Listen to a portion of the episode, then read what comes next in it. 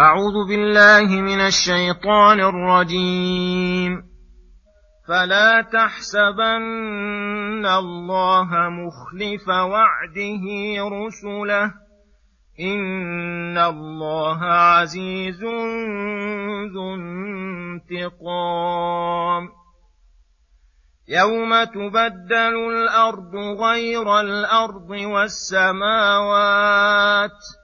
وبرزوا لله الواحد القهار وترى المجرمين يومئذ مقرنين في الأصفاد سرابيلهم من قطران وتغشى وجوههم النار ليجزي الله كل نفس ما كسبت إن الله سريع الحساب هذا بلاغ للناس ولينذروا به ولينذروا به وليعلموا أنما هو إله واحد وليذكر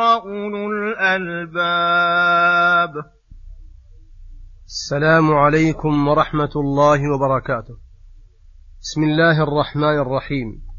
يقول تعالى فلا تحسبن الله مخلف وعده رسله.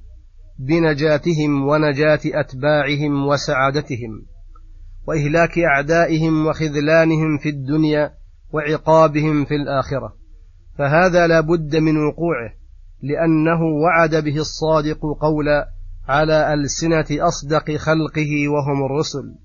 وهذا أعلى ما يكون من الأخبار خصوصا وهو مطابق للحكمة الإلهية والسنن الربانية وللعقول الصحيحة. وإن الله لا يعجزه شيء فإنه عزيز ذو انتقام.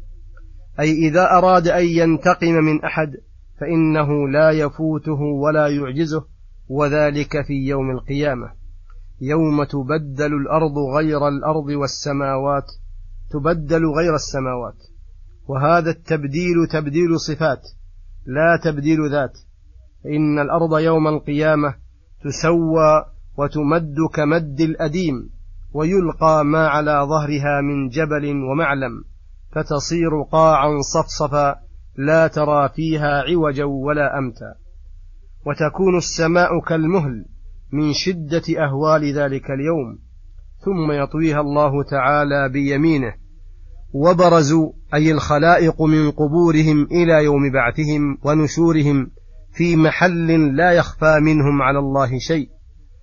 لله الواحد القهار أي المنفرد بعظمته وأسمائه وصفاته وأفعاله العظيمة وقهره لكل العوالم فكلها تحت تصرفه وتدبيره فلا يتحرك منها متحرك ولا يسكن ساكن إلا بإذنه.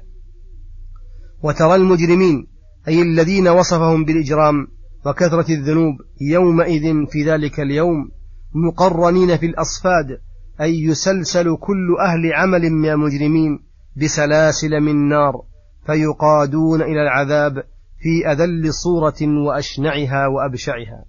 سرابيلهم أي ثيابهم من قطران وذلك شدة اشتعال النار فيهم وحرارتها ونتن ريحها.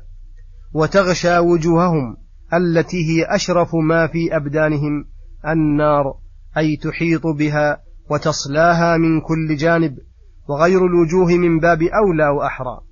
وليس هذا ظلما من الله وإنما هو جزاء لما قدموا وكسبوا.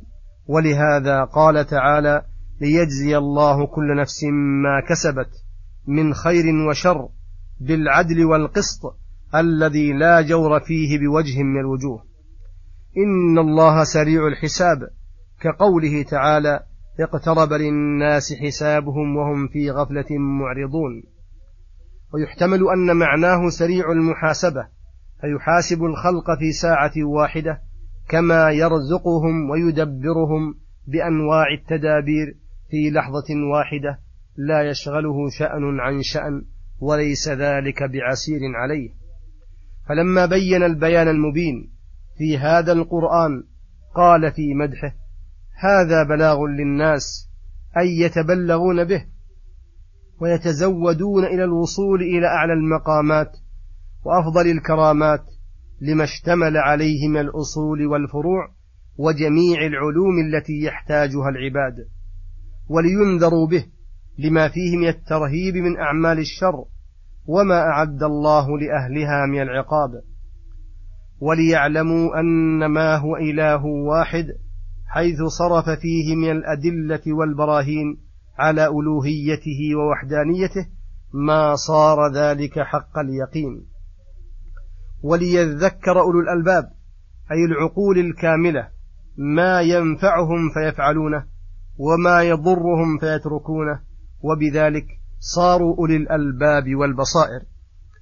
إذ بالقرآن ازدادت معارفهم وآراؤهم وتنورت أفكارهم لما أخذوه غضا طريا فإنه لا يدعو إلا إلى أعلى الأخلاق والأعمال وأفضلها.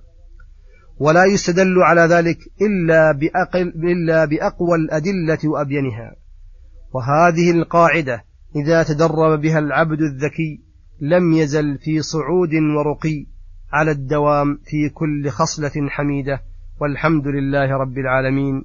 وصلى الله وسلم على نبينا محمد وعلى آله وصحبه أجمعين. وإلى الحلقة القادمة غدا إن شاء الله. والسلام عليكم ورحمة الله وبركاته.